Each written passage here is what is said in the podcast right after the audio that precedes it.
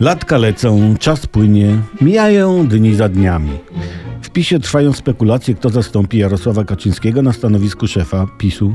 Sam pan prezes zapowiedział, że obecna kadencja jako prezesa jest ostatnia i za parę lat nastąpi jego pożegnanie z polityką. Ktoś mógłby powiedzieć, smutek nas ogarnął, pan prezes jest nie do zastąpienia i dobrze by było, gdyby rządził do końca świata, a nawet o jeden dzień dłużej. Przecież każde słowo jego to językowe misterium, boskość zaklęta w sylaby. Biedni ponurzy, którzy tego nie rozumieją, są w beznadziei, zgryzocie i wiecznym smutku się pogrążają.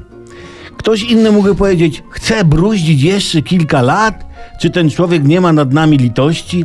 Ale zastanówmy się wspólnie, jakiego człowieka trzeba wybrać na następcę prezesa, żeby w Prawie i Sprawiedliwości zachowana została ciągłość. No na pewno nie może być to młoda kobieta, która daje w szyję i nie rodzi. Nie powinien prezesem PiSu zostać ktoś, kto, nie wiem, o 11 jest Stefanem, a od 17 Mariolką. Nowym prezesem powinna zostać osoba, od której niewielu ludzi jest mądrzejszych, mężczyzna, który dużo czyta, który potrafi spać do południa, który nie do końca ogarnia komórki i internety, prawda? I widzicie, wy, wychodzi na to, że to ja powinienem zostać panem prezesem PiS, bo, bo spełniam wszystkie powyższe warunki. Tyle, Tyle, że, że jest to niemożliwe, bo jestem zajęty, więc PiS ma problem. Bo jak nie ja, to kto? No. Oj, rozleci nam się ten PiS, rozleci.